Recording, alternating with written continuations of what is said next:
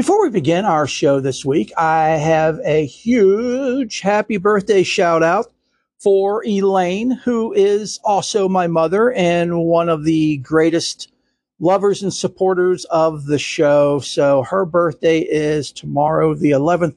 So let us all please wish Elaine a very, very happy birthday. Please include her in your heart, thoughts, and prayers that she has many, many healthy birthdays to come. Happy birthday, Mom. This show is dedicated to you.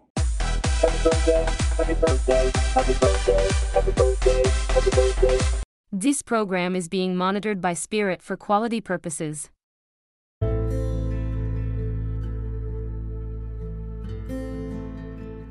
Welcome to the Faith and More Podcast. This is a trans-denominational podcast. Everyone is welcome and safe here, no matter what your faith is or isn't.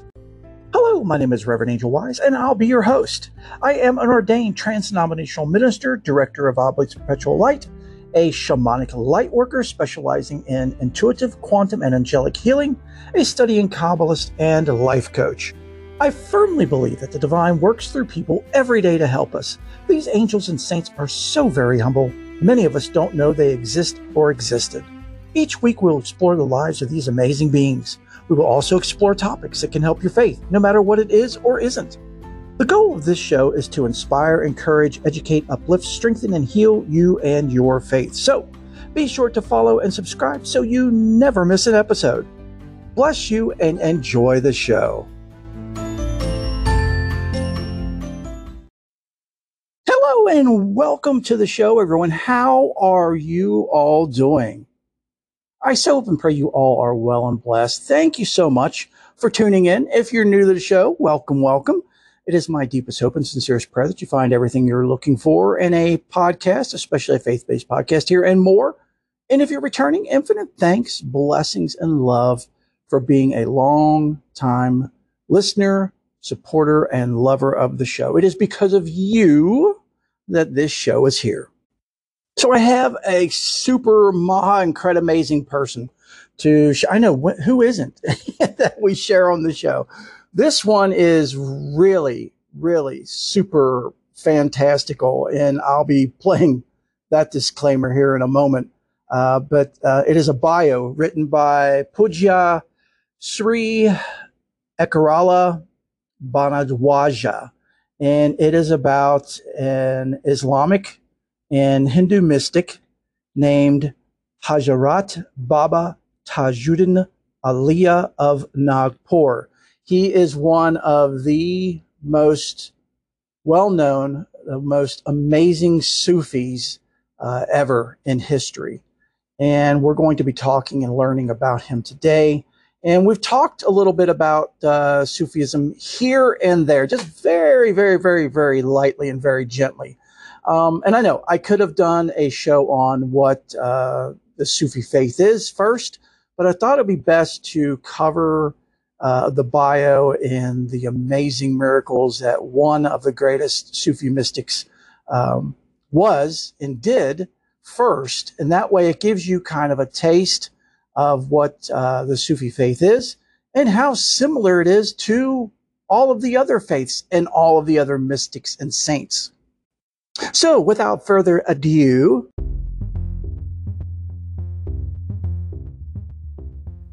the views and opinions expressed by the host, moi, are solely, which I mean that literally, mine.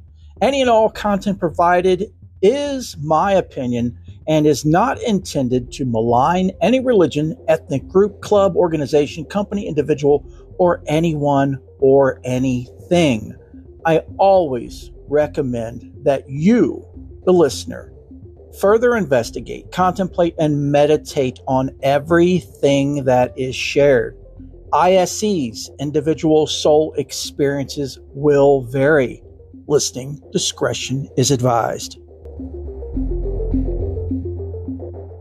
Warning, the following may be considered fantastical.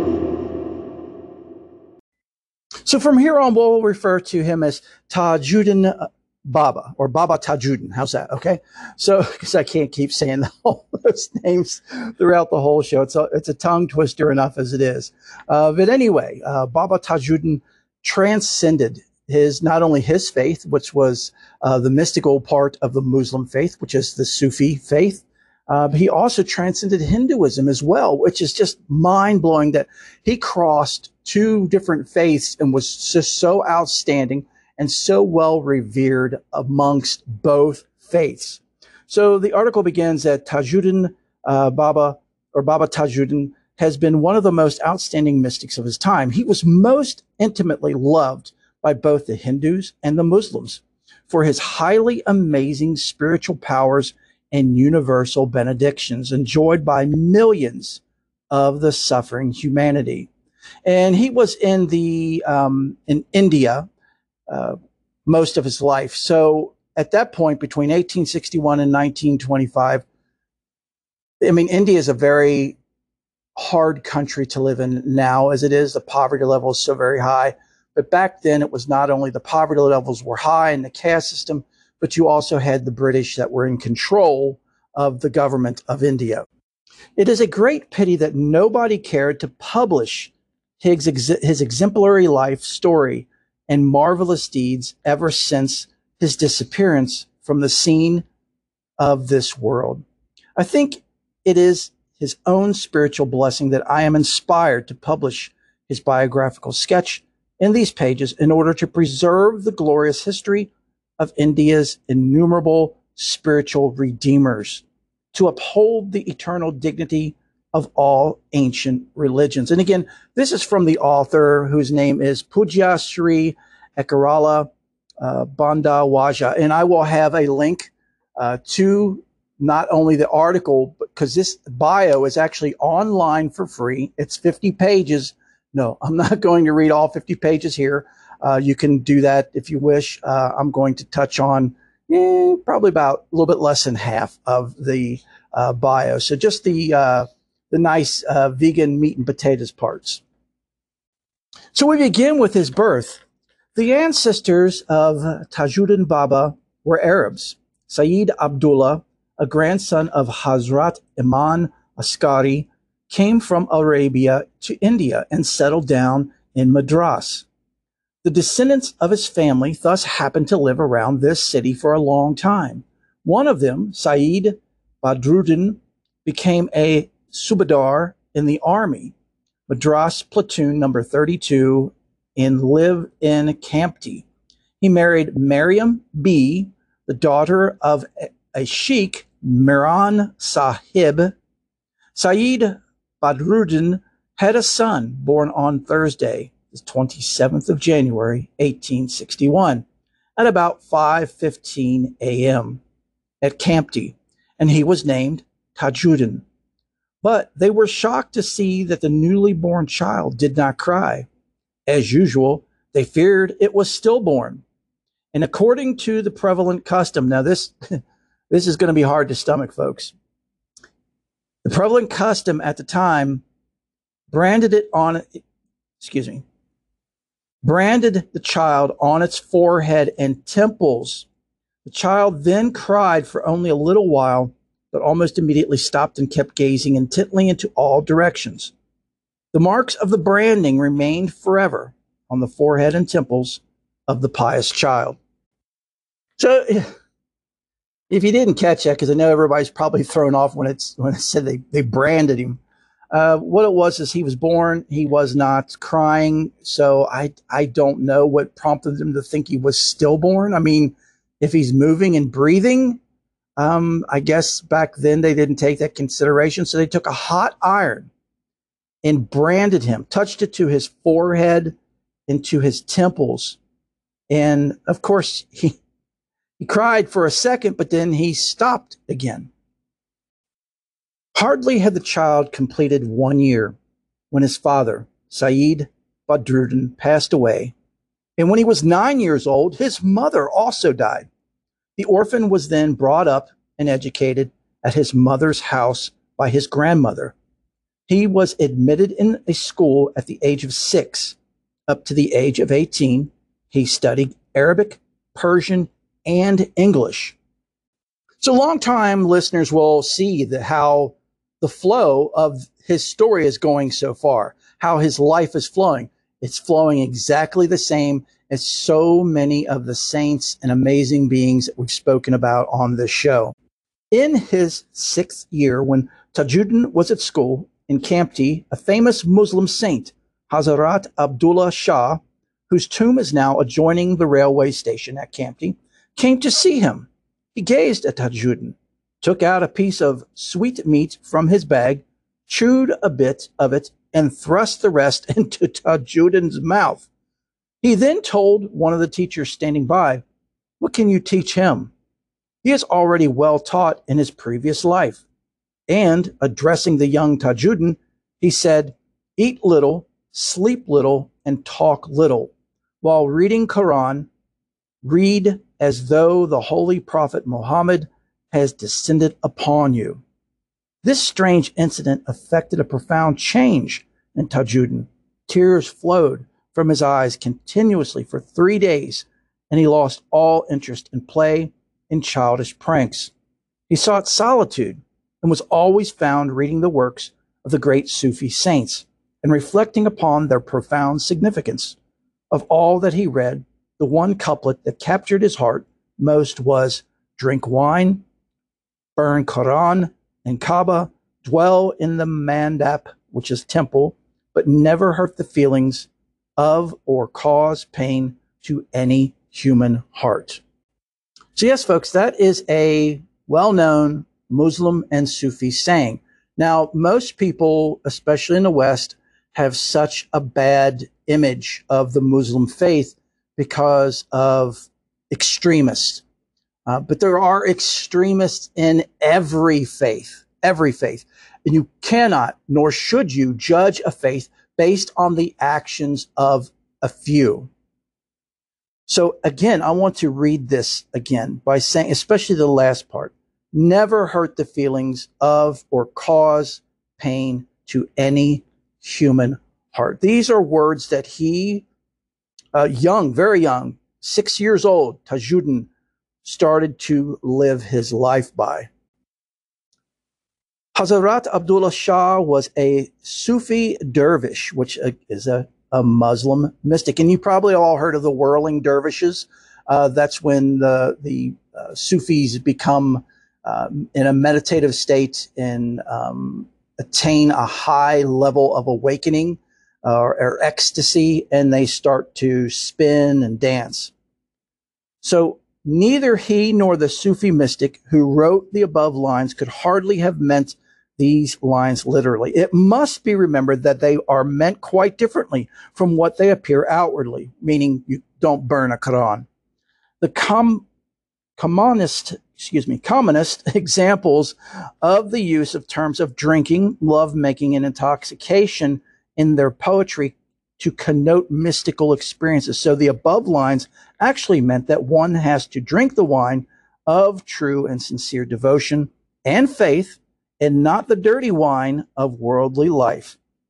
That the Holy Quran is neither the parchment or the ink in which it is inscribed, nor the Holy Kaaba, the stone, nor is it right to be caught in the narrow religious bigotry of hating other religions, like belittling places of worship of other religions as the Hindu mandhaps. The most important of all is the non-injury of the body, of the religious feelings and sentiments of any human being. Indeed, Tajuddin's spiritual career had been an unwritten, unuttered commentary on these lines. When he became the full-fledged Tajuddin Aliya, he ordered equal treatment of both the Hindus and the Muslims, as his story proves. Wow, that is just so mind-blowing. So I so hope and pray that as we go through Baba Tajuddin's story, that your preconceived notions and beliefs of what you think the Muslim faith, the Sufi faith, the Hindu faith, any faith other than what you profess to be is erroneous. It's an error. It's wrong. and that these people are God-loving people, just like you, just like me, just like everyone either is or should be. So not only that, when he rose up in the ranks and became a, declared a high-ranking master or teacher in the Sufi faith, he made sure that not only Muslims, but Hindus as well were treated equally and fairly. Now, this is something that was unheard of, especially in those days. And it was very dangerous to do that as well, because there was so much fighting between faiths. There still is today. I mean, just turn on the news, look at the media. It's all there. It's truly terrible that the message of Jesus Christ is just used as a weapon against other people, and is just so mistaken, misinterpreted, misunderstood.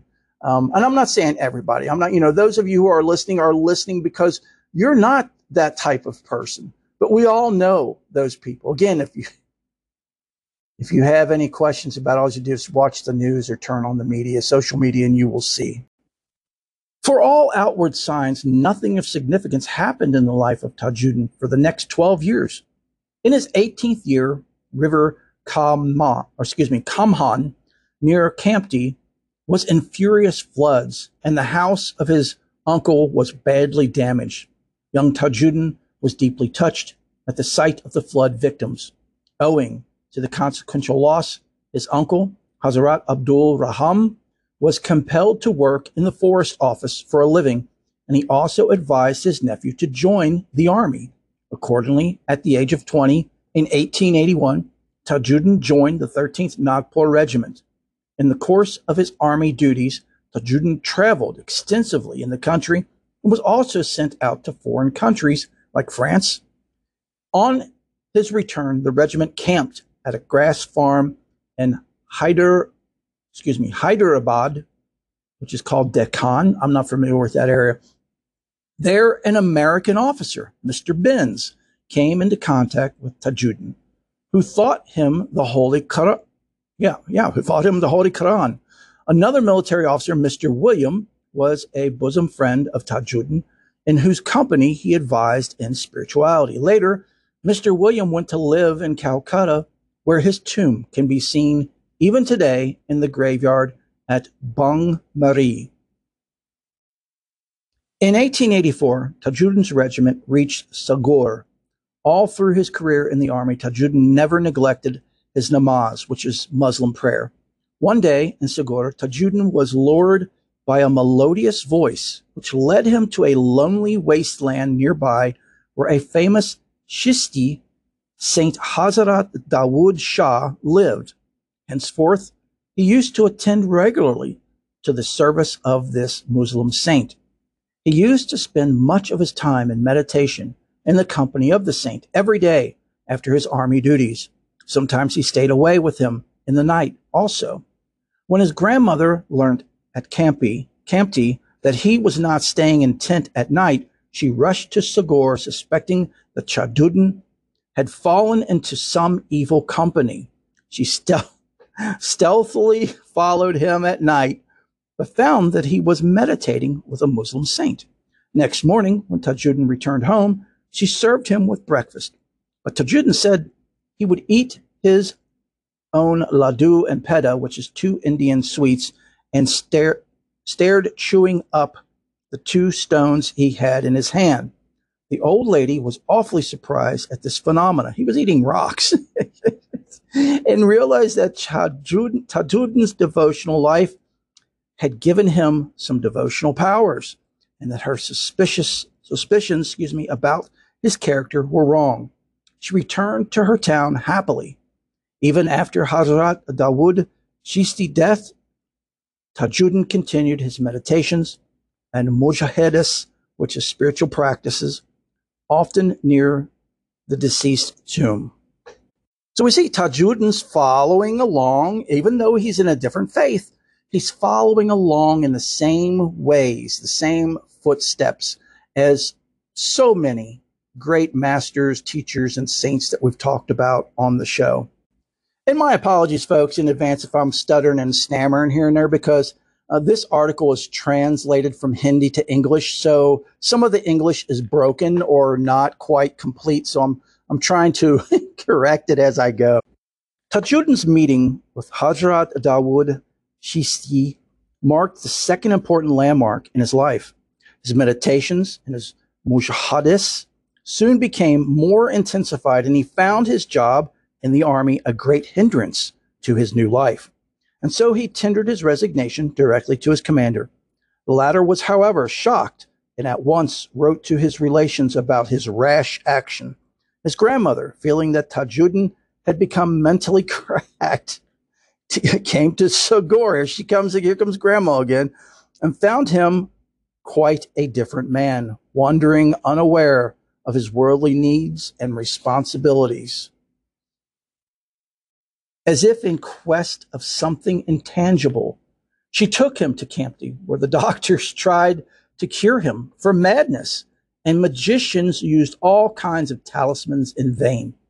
They could not realize, by the grace of God and attention of his guru, he had attained the high mystical state of all existence, in which one forgets the self, the ego, the I, me, and mine that we've talked about so much here lately on the show. But the people generally took him for a madman. Children flocked round him and threw stones at him, but he always smiled and was never offended with them.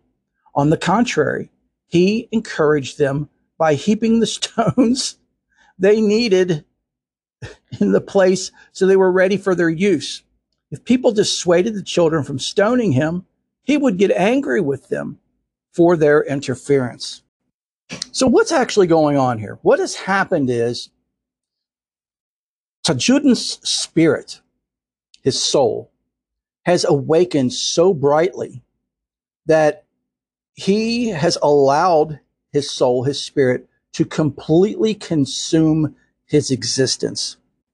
So his spirit is now conscious, fully conscious and aware, and walking around in the body that is Tajuddin.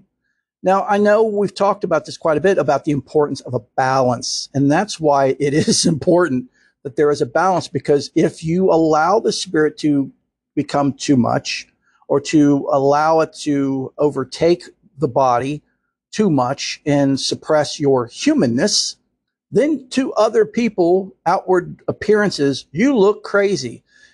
In Tibetan Buddhism, they're called crazy yogis. These are great mystics of Tibetan Buddhism, who are also referred to as yogis, and Hindus also have mystics that are called yogis. And they do this same thing, that they are now spirit complete, 100% pure spirit in physical form. And we've had so much talk lately, especially here in the States, lately about aliens in the news and going before Congress and all of this stuff, you know, people talking about aliens and if they exist or not. So this is a good example. This would be a good example of an alien just coming down to Earth and wandering about and, you know, kind of taking in what's going on from a perspective of an otherworldly being, because your soul, your spirit, is not of this world. It's not from this world. It's from the Creator, from God, Adonai, Hashem, the Great Mother, Hecate, the universe. Again, whatever you want to label, Allah, whatever you want to label that which is beyond labels. So again, it's hard for us to fathom that seeing someone like this, you can't blame the people for thinking that he's crazy. You know, some might think maybe he's shell-shocked from the military. I mean, even his own grandmother was like, she didn't recognize the person that he had become and was very concerned about his mental health. Not only had doctors, but also had, you know, magicians, which are, you know, high-ranking saints and nature workers of those days, try to snap him out of it. But the thing is no one realized there was nothing to snap him out of, that he had attained his highest level that any person can attain in their human form. If anything, they needed to get him to a guru or someone that's as high as he was, mystically and spiritually, and help him ground himself a little bit to where the spirit is still prevalent and taking, doing everything they can do with the body. But however, you're able to be more human and kind of blend in a little bit, if that makes sense. So Tajuddin lived in this state for 4 years in Kamti, during which period his grandmother died, unaware of the glorious future of her grandson. Now his uncle, Abdul Rahim, took him to Chanda. There, too, he was treated in vain for his madness, and he was sent back to Kamti and left to his own fate. He was abandoned. He lived under bridges and in ruins, caring little for the sun and rain. When it rained, he stood under some tree or the other. Now he was completely naked and hardly had any inclination for food or drink. When anyone gave him anything to eat, he gave it away to the stray dogs on the road. Again, this is exactly what our spirit's essence and energy is. It is that pure. You can, if you want to refer, if it helps you understand better by using the term angelic, then by all means use that. So he's became an angel or angelic in a human form. So he doesn't need anything. He doesn't necessarily need food. He's living off of, and I know this is really far out there fantastical, but it's very well known with people at his caliber that he didn't need food to survive, that the light of the Creator was sustaining him. And again, I know this is very far-fetched, very fantastical, very out there, but it's absolutely true, and there are documented cases of this. My apologies for the brief show interruption. Are you in need of healing? I am beyond blessed and elated to be able to offer healing sessions to you. I am able to offer healing sessions at an intuitive, quantum, and or angelic level. The mode of healing used depends on the healing you require. We begin with a discovery call. This call lasts approximately 30 minutes. It is absolutely free and is used for us to get to know each other and explore your healing needs. After this, if you wish to continue, we will have the initial consultation call. Here I will explain to you what modes of healing I will be using, what this entails, and what to expect. This session will last 1 hour. The minimum donation is $20. Next is the actual healing sessions. These sessions last for 1 hour each. The minimum donation is $50 per session, or 3 sessions for $100. If money is an issue for you, which it is for just about all of us, please do not hesitate to book a discovery call. Again, reminder, that is absolutely free. We can discuss during that call the minimum donation or possibly bartering, which I'm always open to. To book a session, please contact me at faithandmorepodcast@gmail.com. Bless you, and I hope to work with you soon.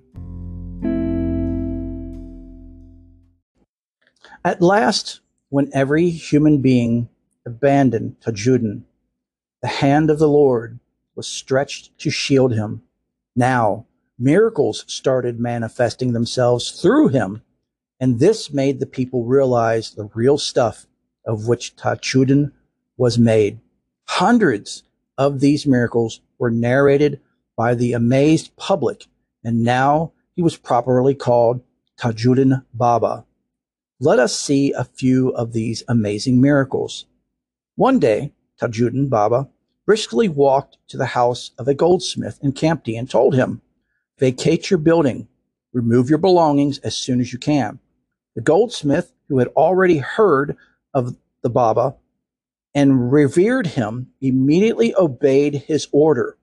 The same night, the building collapsed. The goldsmith and his family were saved, and they became Baba Tajuddin's staunch devotees. And for those of you who aren't familiar with the term Baba, B-A-B-A, that means teacher, like great teacher. On another occasion, Tajuddin Baba walked to the door of a good man and asked for food.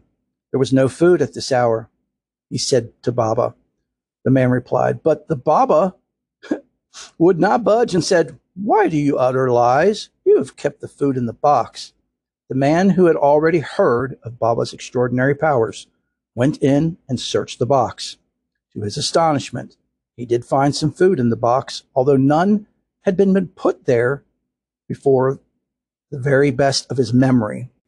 So now his reputation begins to spread. News of Tajuddin Baba's miraculous powers spread like wildfire, and crowds always thronged around him, seeking his blessings for each and every kind of their wishes and endeavors. When such a miraculous help becomes so easily obtainable and does not cost anything in return, it is human nature to lose sight of the sublimity and that underlies it. Instead of steadily rising to dignity and success with self-help and sacrifice, man seeks to pull it down to the level of his myriad cravings, both worthy and unworthy. Amen to this. Isn't that the truth? Amen to that. When such a mentality prevails in the crowds, a perfect saint is forced to limit his accessibility to only those who have the germ of carving for spiritual development, which can be sparked by the manifestation of his divine powers, while he openly denied the same to those who see the witness them just to satisfy their idle curiosity. And the perfect saint has always an unerring and uncanny insight into these aspects of the seeker's personalities and prosperities. Not comparing Tajuddin Baba to Jesus, but Jesus did the very same thing. He could have easily went around and healed everyone, but he didn't. He had select people that he, yes, sometimes when the crowds came, he would heal the entire crowd, but for the most part, he was very selective on people that he healed. The same applied to Tajuddin, because people were just coming to be healed. They didn't care who he was, what he represented. They didn't care about God. They didn't care about faith. They just wanted, bottom line, they wanted something. They wanted to, what have we talked about so much here lately? Take. They didn't want to give. They wanted to take. They didn't want to be builders. They wanted to be destroyers. So they just wanted to take, and not focus on their spirituality, to become more spiritual, to say, like, when Jesus would heal somebody, they would become, his disciple, one of his followers, or start studying more of their faith. Their faith would increase, where these people were just coming for selfish means. So, of course, as you can only imagine, if he's healing certain people and not healing others, how are these people going to act and react? How did they treat Jesus? What happened to him? Not to that extreme happened to Tajuddin Baba, but it was rough. So accordingly, at one stage, Tajuddin Baba got fed up with the unworthy demand for miracles, and one day he declared, "Tomorrow I shall enter the lunatic asylum." And the next day, he did what he said. But the way he did it was very strange and funny. Next day, at dawn, Tajuddin Baba stood stark naked in front of the European Ladies' Tennis Club. Remember, the British were ruling India at that time. The English ladies naturally got enraged at his unbecoming conduct and approached the police to put him in the lunatic asylum in Nagpur. An order was accordingly issued by the district magistrate of Kampti, cantonment, on the 26th of August, 1892. However, it soon became evident that Tajuddin, the madman, could never be, because sometimes when he was locked up in his cell, he could be found wandering freely on the roads of Nagpur. In the register of the asylum, the age of Tajuddin Baba at the time of his admission was recorded as 32 years, 7 months, and 9 days. So in a way, to protect himself. So what happened to Jesus didn't happen to him. Again, not comparing the two, but just showing you the similarities in the stories. He gets himself committed to an asylum. But while in the asylum, he starts, long-time listeners, what's he doing when he's in one place but seen in other places? He's bilocating, which so many of the other saints that we've talked about on the show have done before. I mean, mainly St. Padre Pio could bilocate. So he was doing that very same thing. Now, here's where a problem comes up. So a few days after Tajuddin Baba was put into the asylum by the police, the English ladies, whose wrath earned Tajuddin Baba his reward, saw him walking on the road towards his house at Kampti. They suspected that he had escaped, so they filed a complaint with the police. They proceeded straight to the asylum, the police did, to blame the people at the asylum for setting him free or letting him escape. But to their amazement, he was there. He was still bound in his cell and securely locked, and there he was.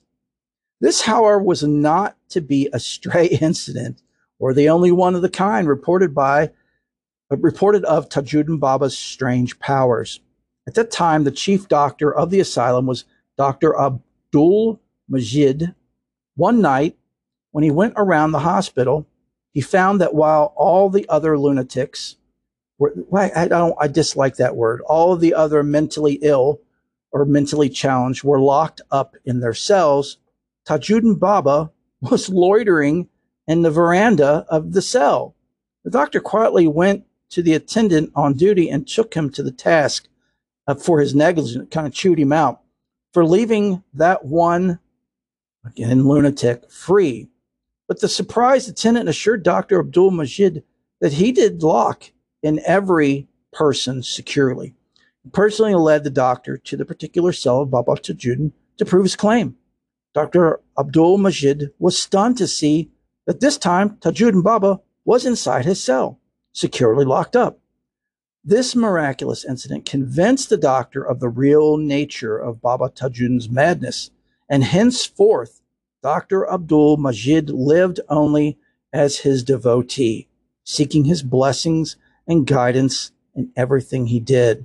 Later on, his experiences of Baba's divine powers were numerous.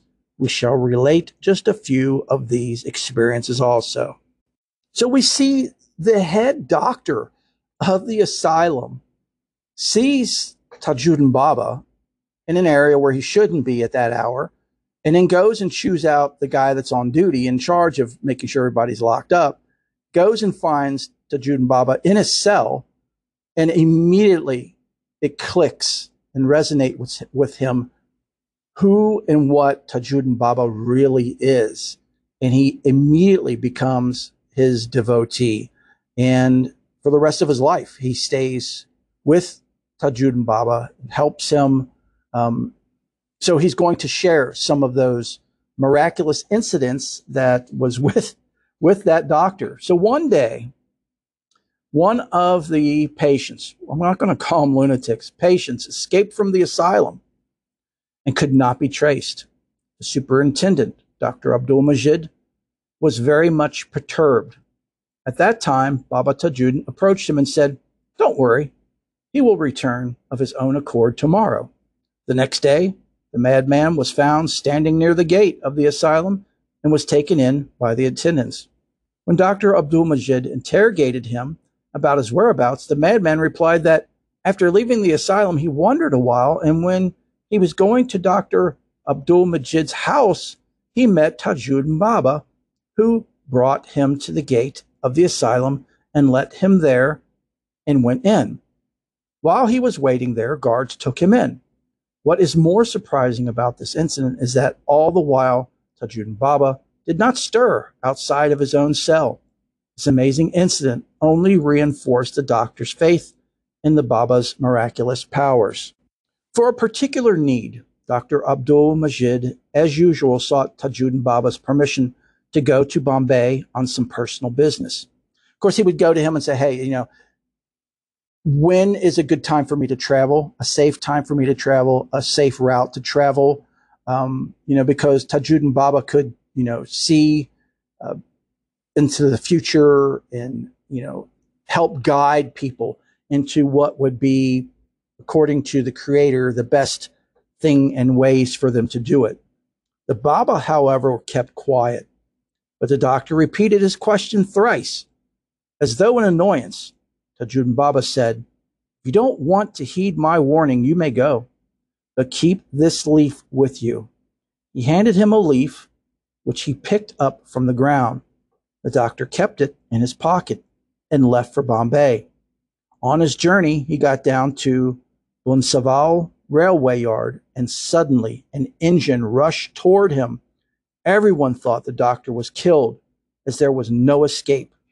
But in that movement of awful fright, Dr. Abdul Majid fell down on the track unconscious. Strangely enough, the engine came to a sudden halt in the nick of time. The fireman and the driver got down to find out the cause of the sudden halt, because the engine was not pulled by any one of them. How did it come to a perfect standstill of its own accord? They were wonderstruck to see this highly amazing incident and took the doctor for a saint with miraculous powers and praised him for stopping the engine in a most impossible manner. This glaring incident was witnessed by all people at the station. The doctor, however, revealed that it was the miracle of the leaf in his pocket and told them of Baba Tajuddin's warning. So if you didn't quite catch that, because of some of the terminology, the doctor goes to Bombay because, you know, he's asking and demanding that Baba Tajuddin give him, you know, some guidance on going. And when he's quiet, he keeps berating him, saying, you know, tell me. And his silence was telling him, don't go. Now is not the appropriate time or safe time to go. But then, you know, he keeps persisting. So that's when he gives him this leaf. So the doctor goes to Bombay. And I know Bewitched fans are saying, Dr. Bombay. I hear you. So he goes to Bombay and he's at the railway station. So he's crossing the railway tracks. And I guess he didn't see the train coming. So this train is coming barreling at him. And he instantly just collapses on the tracks and faints. But before the train could run him over, it came to an abrupt stop just before striking him, to which the engineer and the driver get out and are just completely stunned because they didn't pull the brake. They didn't cut the engine. They were still going. So, of course, they give the doctor credit for being a miracle saint. And, you know, he's like, no, you know, it's Baba Tajuddin, not me. Besides his own personal experiences, Dr. Abdul Majid also witnessed numerous other miracles experienced by a large number of people who came to seek Baba's blessings from far and near, even at the asylum. For instance, he once saw a rich Seth who came to Baba Tajuddin to seek his blessing for his father, who was dangerously ill in Bombay, and whom all the best doctors had failed to cure. Before he had even had a chance to relate his predicament, the Baba spoke out, "Go back, your father is well." But the Seth could hardly believe it and thought it might be just a way of dismissing him. He immediately wired home and inquired and got a telegraphic reply saying that his father was really all right. The Seth fell at the feet of the saint in solemn gratitude and distributed alms to the poor. Dr. Abdul Majid was not the only doctor who had witnessed Baba Tajuddin's miracles. The manner in which Dr. K.G. Paunsikar became a staunch devotee of Baba is still more wonderful. Dr. Paunsikar was originally practicing in Patna and longed to secure a good job. Once, when he was on his way to River Ganga for a dip, a brahmachari Bab, which was a celibate, attracted him by his very glowing countenance. After a little conversation with him, Dr. Paunsikar pleaded for his blessing and promised him that if he got a good job, he would take him on a pilgrimage. Not long after, he did get his posting as medical officer at Nagpur. He immediately fulfilled his promise with the Brahmacharya Baba and promptly took him on a pilgrimage. The Baba was awfully pleased to hear from Dr. Paunsikar that he was posted in Nagpur, and after finishing the pilgrimage, he also proceeded to Nagpur along with the doctor. When they reached Nagpur, the Brahmachari Baba led Dr. Paunsikar straight to the gate of the asylum, and standing there called out loudly, "Oh, brother Tajuddin, here is our boy. I hand him over to you. Please take care of him." And so saying, the Brahmachari Baba suddenly disappeared, leaving the onlookers dumbfounded in utter amazement. This happened in front of other people. There were witnesses. It is interesting to note that Tajuddin Baba, who was at the moment sitting under a tree inside the asylum, was heard responding to the call of Brahmachari Baba. "Yes, yes, he is our family. Where else can he go?" Dr. Paunsikar was overwhelmingly surprised not only by this incident of the mystical dialogue between the two saints, but he also was amazed, especially when he came to know later that they were complete strangers to each other. After some time, Tajuddin Baba told Dr. Paunsikar that he must go to Sikori and meet Upasani Maharaj there. When he went to Sikora, he did find that Tajuddin Baba's guidance and advice were quite correct.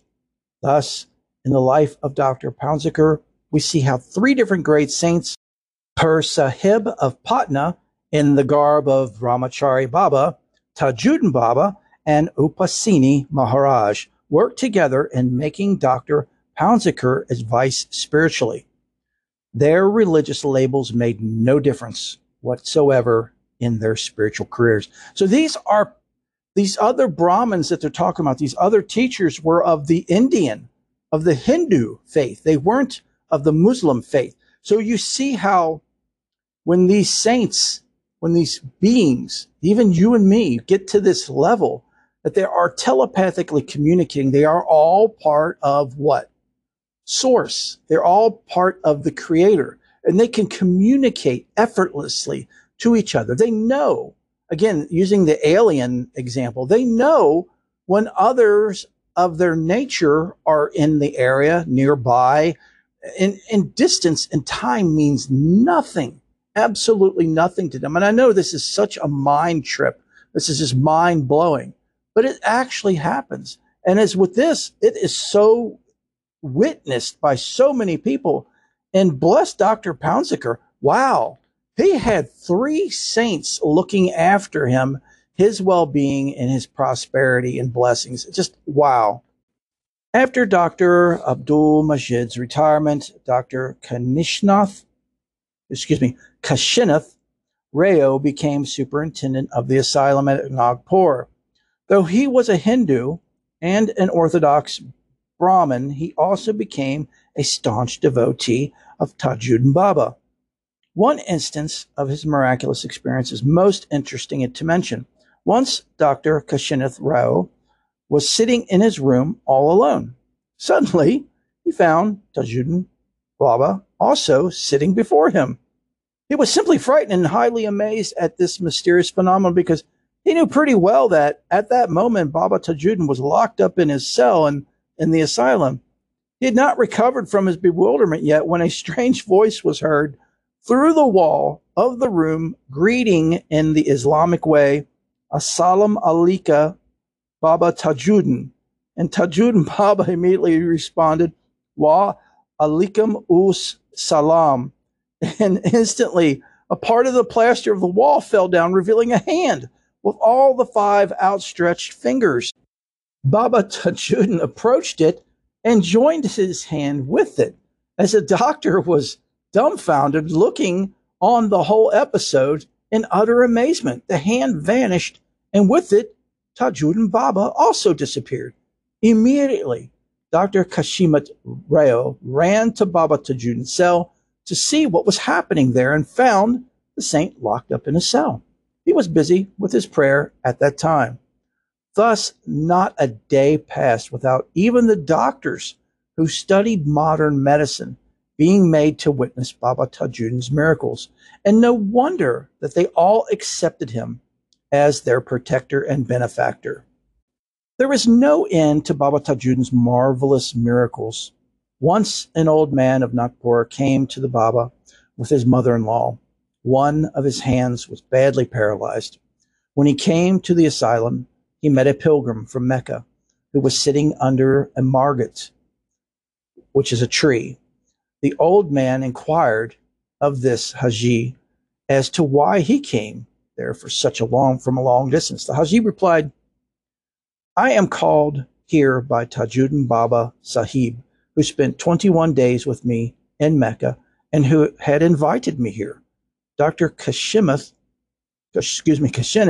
Rao, who was also there, was astonished to hear this because Tajuddin Baba had been confined in the asylum for many years past, and there was no chance for him to escape and go to Mecca.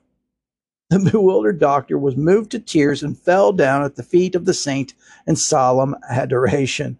The great saint then said, 'Don't praise me much by announcing this to the public.' The Baba then held the withered hand of the old man and said, 'Oh, it's a foul disease.' The patient felt that in the grip of the Baba, his hand got warmer. Finally, when he shook it once and released it, the old man's hand was quite all right. The saint then ordered him to go on a pilgrimage to Mecca in gratitude to Allah for the cure." Again, Allah is their name for God. Same as what we believe, it's just a different label. One day, a gentleman came to Tajuddin Baba and prostrating before him, petitioned, "Great master, my daughter is in her last moments. Pray, grant her life." The Baba gazed calmly at the visitor's face for a moment, closed his eyes, and was in a trance for a while. When he opened his eyes, he said, "Go home. The daughter is past. She is all right now."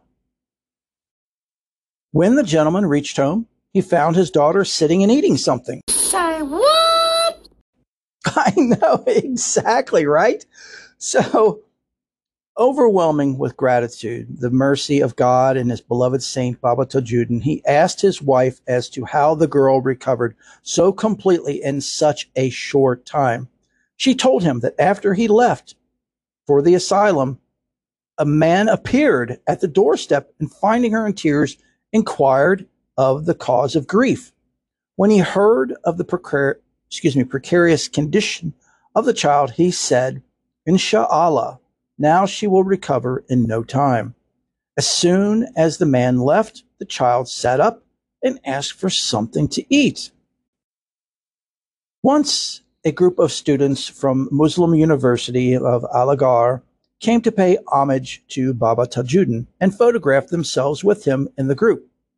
But they were highly surprised to see that while all the students in the group came off nicely in the picture, Baba Tajuddin's image was not there.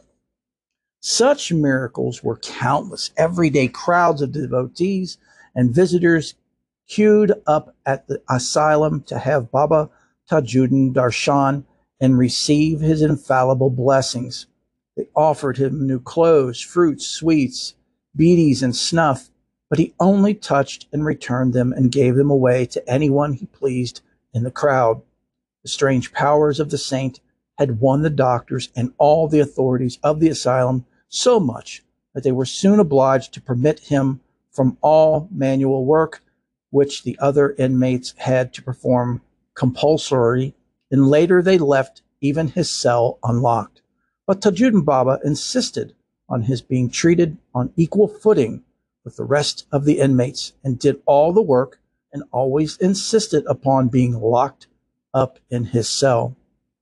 While such was the attitude of the medical officers in charge of the asylum, the government took a greedy view of things. Imagine that. It now decided to levy a fee on those who wished to see this miraculous soul at the asylum, despite the fact many of the visitors were Englishmen who sought Baba's cure for their own cherished wishes. British devotees, to mention a few of the British devotees of Baba Tajuddin, Mr. Anthony MacDonald, the Chief Commissioner of Nagpur, and Colonel Rowe, the civil surgeon, were among the best admirers and devotees of the saint. There were other dignitaries of the rank of Extra Assistance Commissioner, Mr. Hafiz Malatullah Khan, and the city superintendent of police, Mr. Moti, who were devotees of Hazrat Baba. Even Maharaja Raghoji Rao Bhonsle of Nagpur was one of the staunch devotees of the Baba. He was one of the very frequent visitors to the asylum also. All these big people of Nagpur sought Baba's blessings to solve their problems privately and worldly. Strangely enough, while so many high officials came to the asylum for Baba Tajuddin's darshan and blessings, it never occurred to them that an asylum was not the fit place for truly a great saint like Baba Tajuddin. So the government wants to tax and charge people to visit. So they're selling tickets to make money. And all these great dignitaries are coming to see him. All these people are coming from all over the world, literally, to see the Baba. Some he actually teleports to, bilocates to, and invites them to come, and even escorts them to the door, as we've seen. And others just have this heart feeling that they needed to go see him. But at no time does it occur to anyone that maybe we should get this saint a home and get him out of this asylum and put him in some place that is befitting and honorific of such a person. Now, Baba probably wouldn't have accepted it. You know, he probably would have turned it down. But still, you know, someone should have and could have offered. It just goes to show that, again, you know, here is this great saint who's operating on a spiritual level while everybody else is operating on a human level. He's building, they're destroying. He's bestowing and giving, and they're taking. It was, however, Maharaja Raghoji Rao who first got the idea of taking out Baba Tajuddin from the asylum. With the idea of taking out Baba Tajuddin from the asylum, with the consent of Saint, he paid a sum of 2,000 rupees as security to the asylum authorities to take the Baba to his own palace in 1908. He thus ended the 16-year-long stay of Baba in the asylum to the delight of thousands of his devotees and admirers.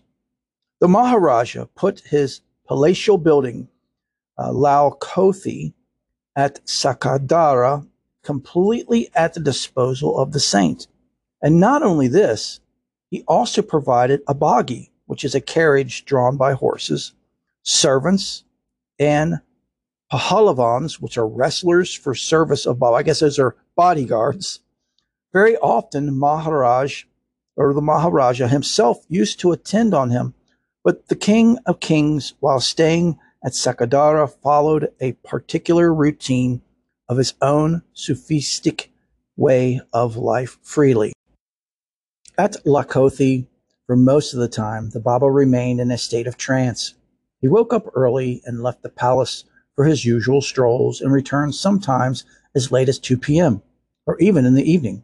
People flocked around him from far and near with garlands, sweets, costly new clothes, and various other gifts. Every day was a festival day.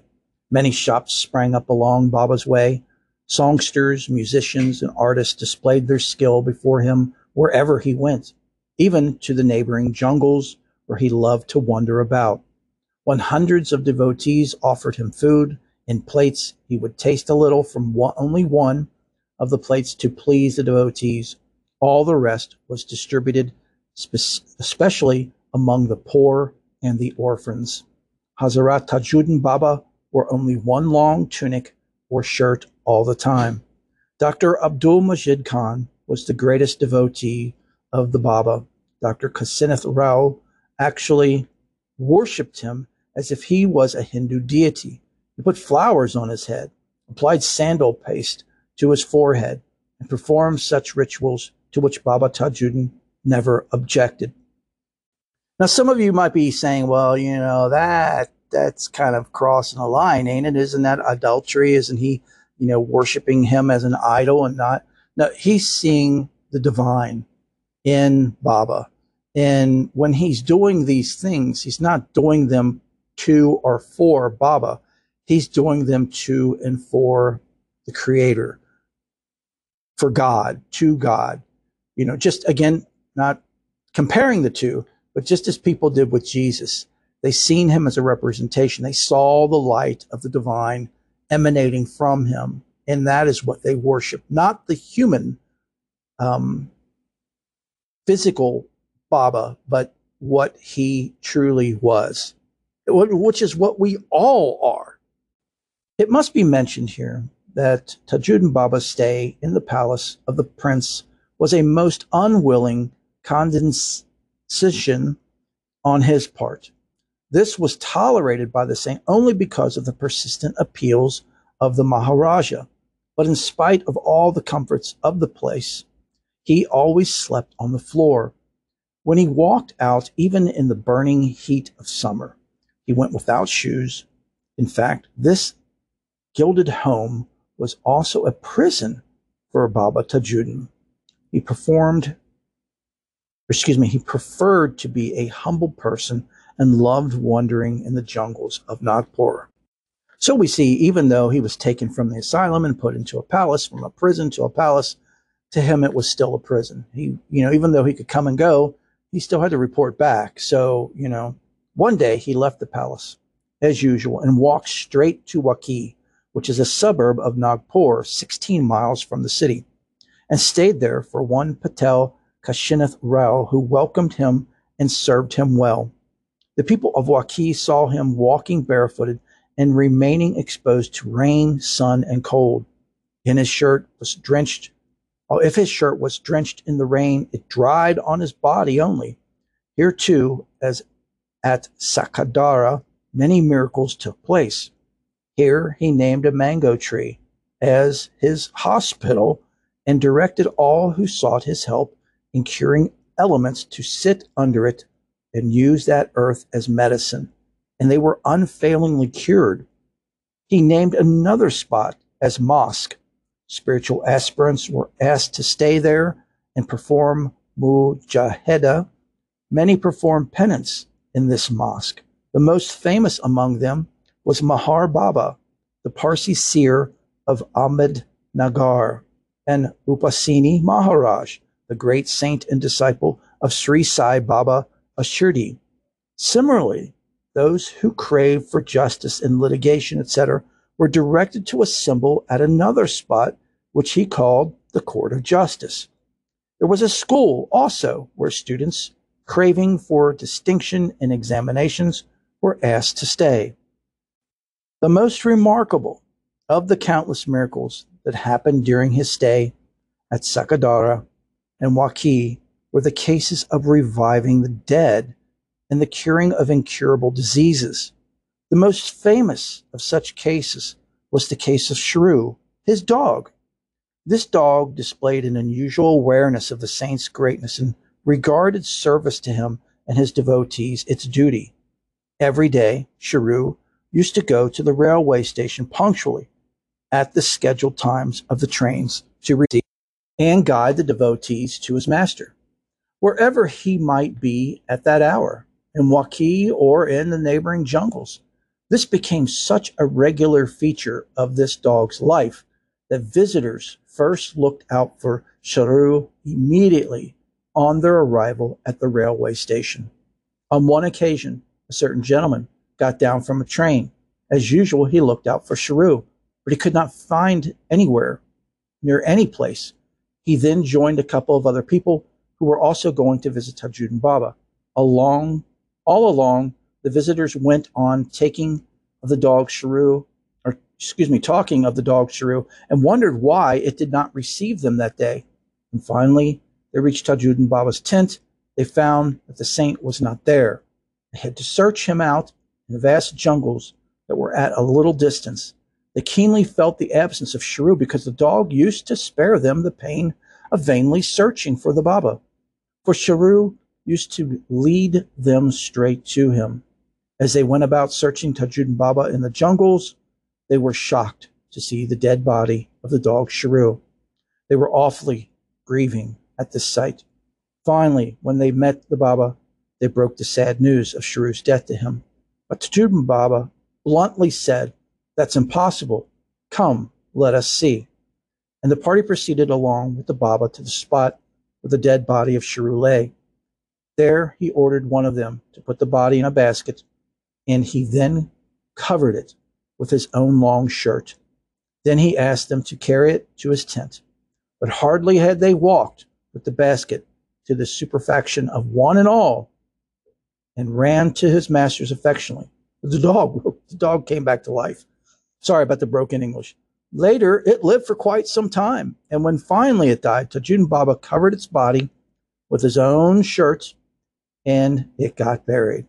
This place is especially preserved and marked even today, and is considered to be a spot of holiness in curing dog bites. I completely believe this. And I'll tell you, I don't know if I've ever shared on the show, but back when I used to teach Buddhism and Eastern philosophies, I would take my students on pilgrimages. One of the places we go on pilgrimage would be Bloomington, Indiana. That is a place of the Tibetan Buddhist Center of Bloomington that His Holiness the Dalai Lama's brother created and was blessed and sanctified by the Dalai Lama. Of course, his brother has since passed, but if you're ever in that area, it's called the Tibetan Cultural Center in Bloomington, Indiana. I highly recommend it. They have such beautiful stupas there, and one of the stupas you can actually walk through. The grounds are absolutely beautiful. But another place I used to take my students on pilgrimage was, and these were just day trips, was Zen Mountain. And Zen Mountain is near Natural Bridge in Kentucky. Again, highly recommend the place for anyone. But anyway, when we would go to Zen Mountain, there was a Great Pyrenees, beautiful white Great Pyrenees dog named Zeus. And I'll never forget the very first time we went, the lady that was acting director of the center at that time said, "Hey, do you guys need to walk around? Do you need somebody to guide you?" And, you know, we were like, "Yeah, this is our first time here. That'd be great." And she pointed to Zeus, the dog, and she said, "Just follow Zeus. He'll take you around." And just like that, Zeus looked at us and started to walk. And when we didn't instantly follow, he stopped and looked back at us and waited until we started to follow. Then he slowly started to walk. And he took us on like a 5-6 mile hike that went all around the mountain. It was just incredibly mind-blowing and amazing. And I love this. I have a picture of me and Zeus, and I love this picture because I could just feel his spirit. It was so pure and beautiful and radiating. And of course, that was so many years ago. And Zeus has since left that physical form and has ascended, no doubt. And no doubt he's a saint as well. But I completely believe this story, you know, about the dog, you know, going, you know, Shiru going and getting the people from the train and bringing them to find the Baba. No matter where he was, in either city or even in the jungle, he always knew exactly where to find the Baba. And it's just awesome. It's just such a beautiful story that, you know, something happened to Shiru and, you know, the Baba brought him back, you know, and he lived for, you know, some more years, you know, but then when he finally passed, which is when he was meant to ascend, you know, the Baba buried him, and now it's a sacred spot. And I know, folks, these stories are so fantastical and so far out there and so not of our normal beliefs and culture. That's why we've got to go from the head to the heart. And these stories are stories that you need to feel. You need to absorb. You need to listen with your heart and not your mind. because your mind is going to, and the darkness is going to throw all kinds of poo-poo all over it and try to dissuade you from believing these things. And folks, these things, all of these stories are meant to help you with your faith and your spiritual practice. I mean, as we've talked about so much here lately, you know, how and what are you feeding your soul? How often are you feeding your soul, and what are you feeding it? Are you feeding it hip hop music and news and, you know, just depressing things and mean and aggravating and killing and death? And or are you feeding it the things that it needs to be nourished, the things that it needs to grow and achieve the missions of why you, me, everyone is actually here? You know, it takes effort. We have to focus, and we've talked about this, so I'll stop rambling, but I just wanted to reiterate this. Another famous instance of this type is that a lady named Girijabai, who was a courtesan and suffered from a dreadful disease which defied all treatments. Finally, she resorted to the service of Tajuddin Aliya, which is Baba. One day, Kashinath Patel's men found her dead in her tent, and they reported this to the master. The latter sent a message to Tajuddin Baba and wanted to know whether her body was to be cremated or buried.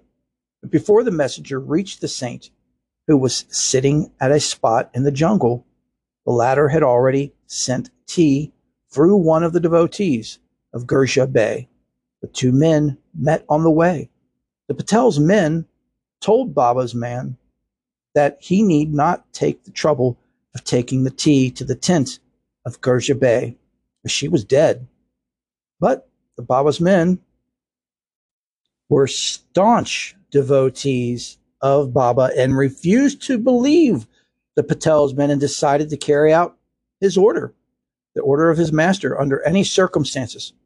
So they proceeded to Girjabai's tent and found that she was actually dead. 3 or 4 ladies were sitting near the dead body, lamenting and wailing. Regaining his own composure at this mournful scene, the tea-bearer from Baba Tajuddin slowly approached the dead lady and called upon 3 times. The Tajuddin Baba had sent tea for the revival at Baba's name by opening her mouth and sipping the tea slowly. Soon after, she sat up and inquired where Tajuddin Baba was, and she came out of her tent. While all those who gathered there were awfully amazed, Tajuddin Baba himself came there and asked her to sing a devotional song, which she rendered quite melodiously. News of this remarkable miracle spread all over the city like wildfire. Girijabai lived for many more years and died a natural death. Cases of miracles are no less wonderful. For instance, one Tukaram suffered from a most obstinate type of cough for over 30 years. It not only deprived him of a peaceful sleep, but also defied all attempts of curing it. One of Tukaram's friends advised him to seek the blessing of the famous Muslim saint of Waqi. At first, he did not take his advice seriously, but perhaps it was Tajuddin Baba who willed that Tukaram must go to him. He happened to accompany his boss, to Waqi. During their stay, suddenly, Tukaram had an impulse to take tea for Tajuddin Baba, and he poured it in a silver tumbler and started for the Baba's abode. His stingy boss objected to the tea being taken out in a costly silver tumbler for fear of losing it. Tukaram, however, stuck to his own wish and managed to take the tea to Baba in the silver tumbler only. When he was still 100 yards away from the saint, the latter asked him, "Why bring the tea in that tumbler?" Those words immediately revealed the saint's omniscience to Tukaram, who at once prostrated before him and begged him to accept his humble offering. The merciful Baba accepted the same and, taking the tumbler in his hand, said, If only you had brought this tea 30 years ago, you would not have suffered so much all these years. Why, Tukaram was marveling at the saint's intimate knowledge of his ailment and its exact duration. The latter took up a pinch of dust and gave it to him, asking, "Eat it. You will be all right." Tukaram ate it and was instantaneously cured of his age-long disease. And that night was the first in 30 years when he slept soundly, undisturbed by violent coughing. Even his boss was surprised at this cure. There are other kinds of petitioners to Baba. Many of them were childless, were blessed with children, and almost in every case, there's an unmistakable evidence that the miracle happened expressly at the command of this man of God.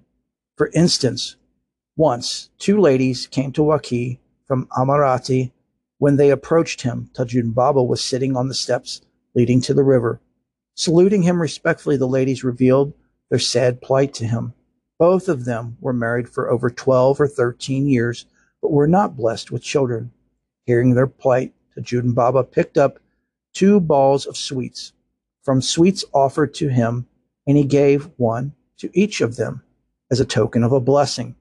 One of the women ate it, and then there was with faith in the powers of the saint, but the other had little faith, so she stealthily let it slip that she had given her into the sand below and covered it up cleverly so not to be noticed by anyone. So the one had faith, so she ate it, but the other one hid hers and did not have the faith. After a while, the ladies returned to Amaroti.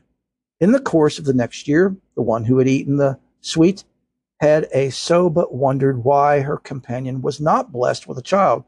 They once again started together to went to Weki, one to put her child at the feet of the saint. So one that ate the sweets had a baby. The other one didn't, so they went back.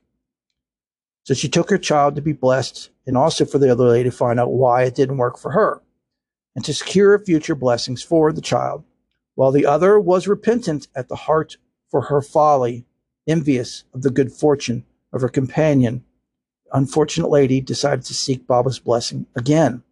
When they arrived at Waqi, the one happily got her child blessed by the Baba, but the other was naturally full of shame.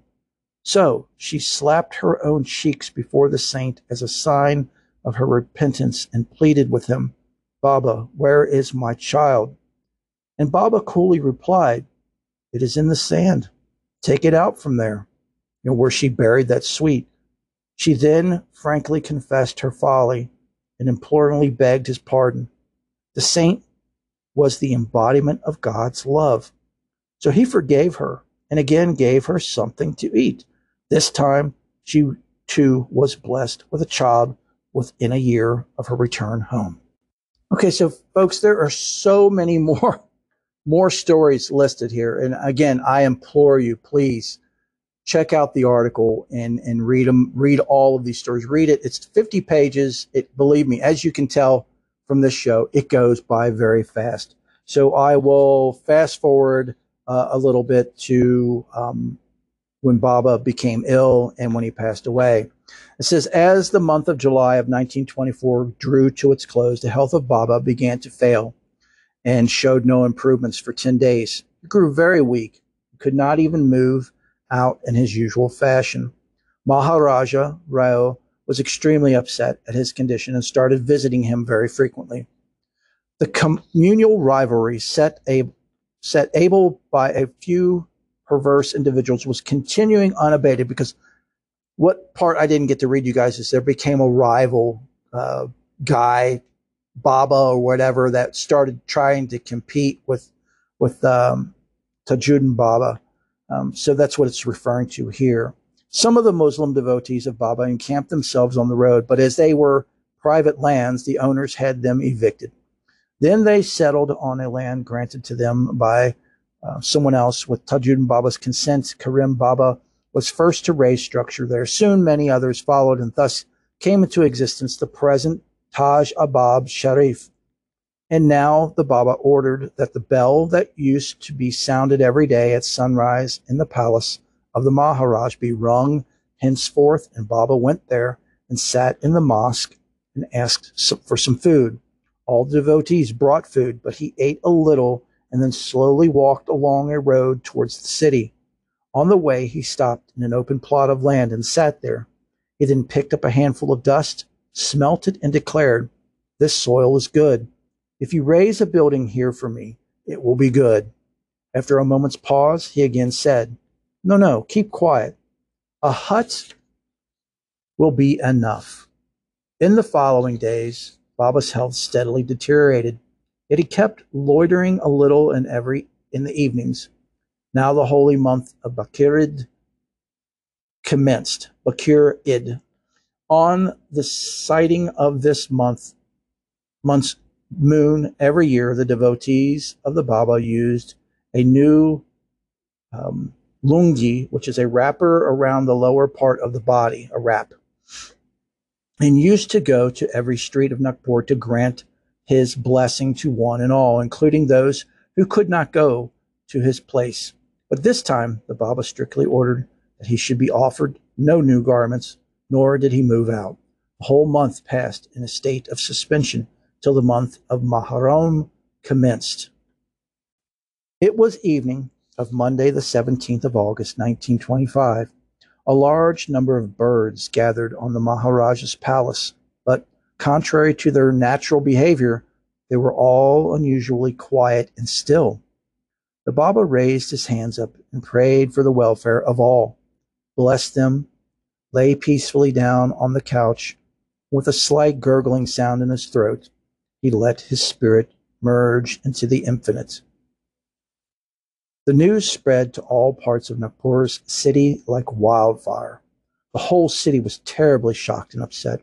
Every soul felt as if the city was deprived of its sturdy support on which it had consciously and unconsciously learned to lean on.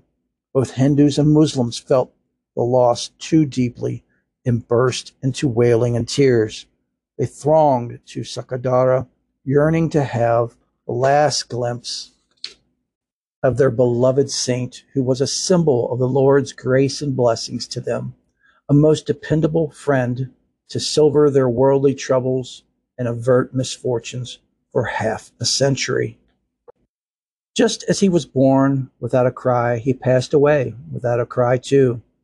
He who displayed an unusual bearing at birth was bound to have it in leaving the world also. Anna, what was this? It came to light a few days after his death. In the evening news dated the 25th of August, 1925, Mr. Narana Rao Haddon recorded that tears flowed continuously for 12 hours from the eyes of the idols of Lord Vitha and Rukmini Devi in the Pardon Mandir temple, and the many devotees who were there in the temple witnessed this highly amazing scene. Leading newspapers of this country, like the Madras Mail and Andhra Patrika of the 22nd August 1925, Gurnley wrote that he, who was Lord Rama, had reappeared in the world in the soul of Baba Tajuddin Aliya, and when his work was finished, he left the earth and he was recognized. So if you didn't quite understand that, the statues that were in the mosques, in the Hindu temples, in certain areas started to weep. They started to cry. And we've seen this with the Marian apparitions as well, like with the Lady of Fatima statue and others as well. I mean, this is very well documented in the Roman Catholic faith. So, I mean, this too, I believe, it can't be just for one faith. When the creator does what it wants to do, it happens, regardless of what label we as humans want to place on it. But this meager sketch of Baba's life does not end here, because he gave two promises most empathetically, one to all mankind at large and the other to the Maharaja. The latter prince amply testifies to the truth of the former promise and supplements it ambiguously. Baba promised to mankind is that he will be here till he makes 125,000 saints, What the dimensions and implications of the sainthood of each of these saints are can be easily gauged in Tajuddin Baba's own sainthood. There is, in Hindu scriptures, the statement that the perfect master, the Sat Guru, makes his disciple equal to himself in all respects. So the article continues by listing at least 5 different great Sufi monarchs and mystics that were students of Baba's, and how they are saints and they continued to train saints. And it continues by saying, to return to our continuing subject, the assurance which Baba gave to the Maharaja was that his couch would remain in his house for many years. These statements put together reveal that Baba would be available to us for spiritual guidance. So I guess it was the couch that he sat on, or reclined on, when he would stay with the Maharaja at the palace. So that did remain there, and people could go there and would be cured. They could ask for help. They could ask for blessings, and miracles and things would continue to happen. So that, my dear brothers and sisters, is the truly maha and cred amazing story and beyond fantastical story of Tajuddin Baba. Just beyond words, even though there are words here. Could you only imagine being just a witness to one of these things? It's just literally mind-blowing. And as we see from the reactions of everyday common people, and professionals, scientists, doctors who are well educated in science, were just completely blown away, literally melted to what he was doing. And it's what an amazing, remarkable being, and still available today. You can, pray to Tajuddin Baba for intercession, for healing.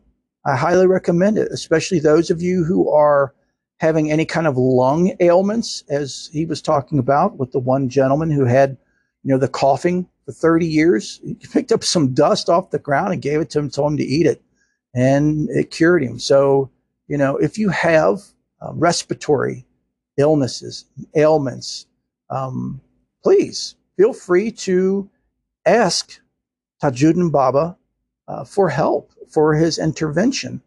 There's nothing wrong with it. No matter what your faith is, you're not being a heretic and abandoning your faith. You are reaching out. You are seeing the truth in the light of all beings, and that we are all brothers and sisters, and we are all spirits and souls of the divine, of the creator. And the more we understand it, the more we realize it, the more we connect with these great beings, because we are all from the same source. We all receive the same light.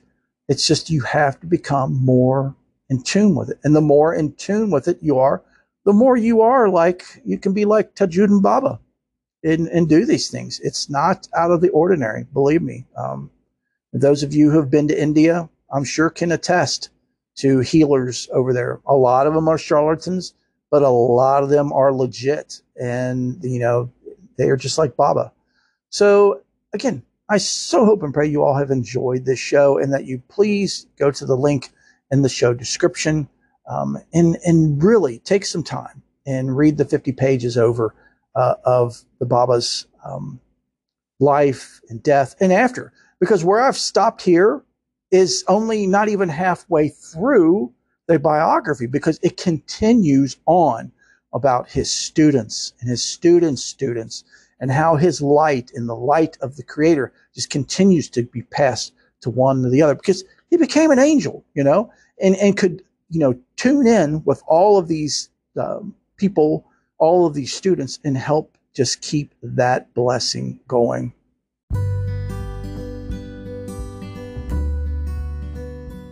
The Oblates of Perpetual Light is the first of its kind. We are the very first group of Oblates to fully utilize the internet to organize and communicate. This allows everyone and anyone to join from all over the world. The Oblates of Perpetual Light are inclusive, meaning everyone is welcome regardless of their beliefs, faith, identification, gender, sexual preference, etc. We are independent, meaning that we are not affiliated with any church other than being connected with the Faith and More ministries. And we are trans-denominational. We are not affiliated with any one religion. We greatly respect the beliefs and freedoms of others. We are all children of the universe. Only four things are required of any Oblate of Perpetual Light. The first, study and contemplate some sacred text of your faith at least once a day. It's up to you how much you study and contemplate. It can be as little as a sentence or as much as you wish. You choose when, where, and how long. Number two is prayer. Prayer is key in the heart of the Oblates of Perpetual Light. It is imperative that an oblate pray sometime during the day or night. Again, this is up to you to choose when, where, and for how long.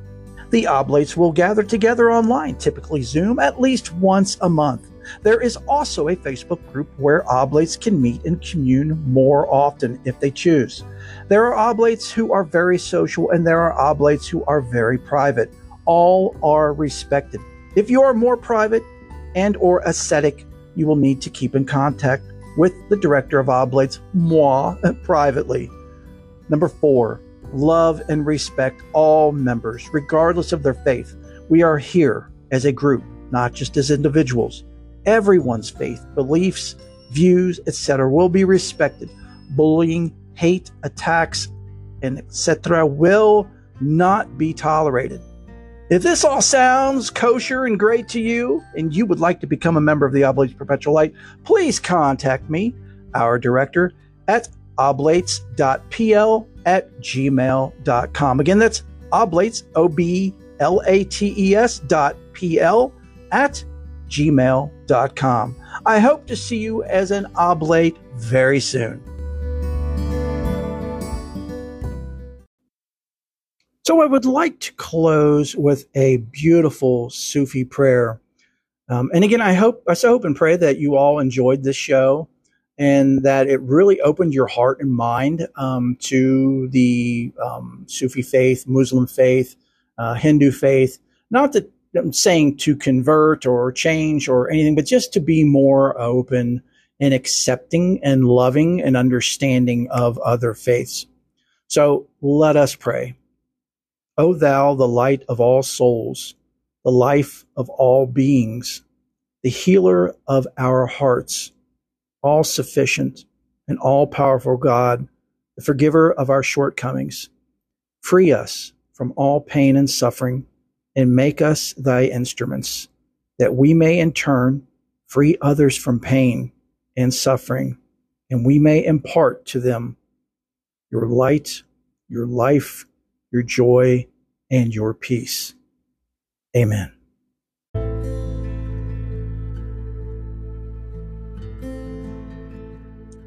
I so hope and pray you've enjoyed the show and that you found everything that you're searching for and more here with us. Stop by anytime, all the time. You are family.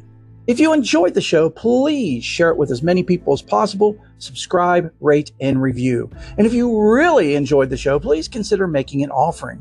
Offerings are a great way to help sustain and improve the show and the Faith and More ministry. Offerings can be made through Patreon at Patreon.com. That's Patreon, Patreon.com/Faith and More Podcast.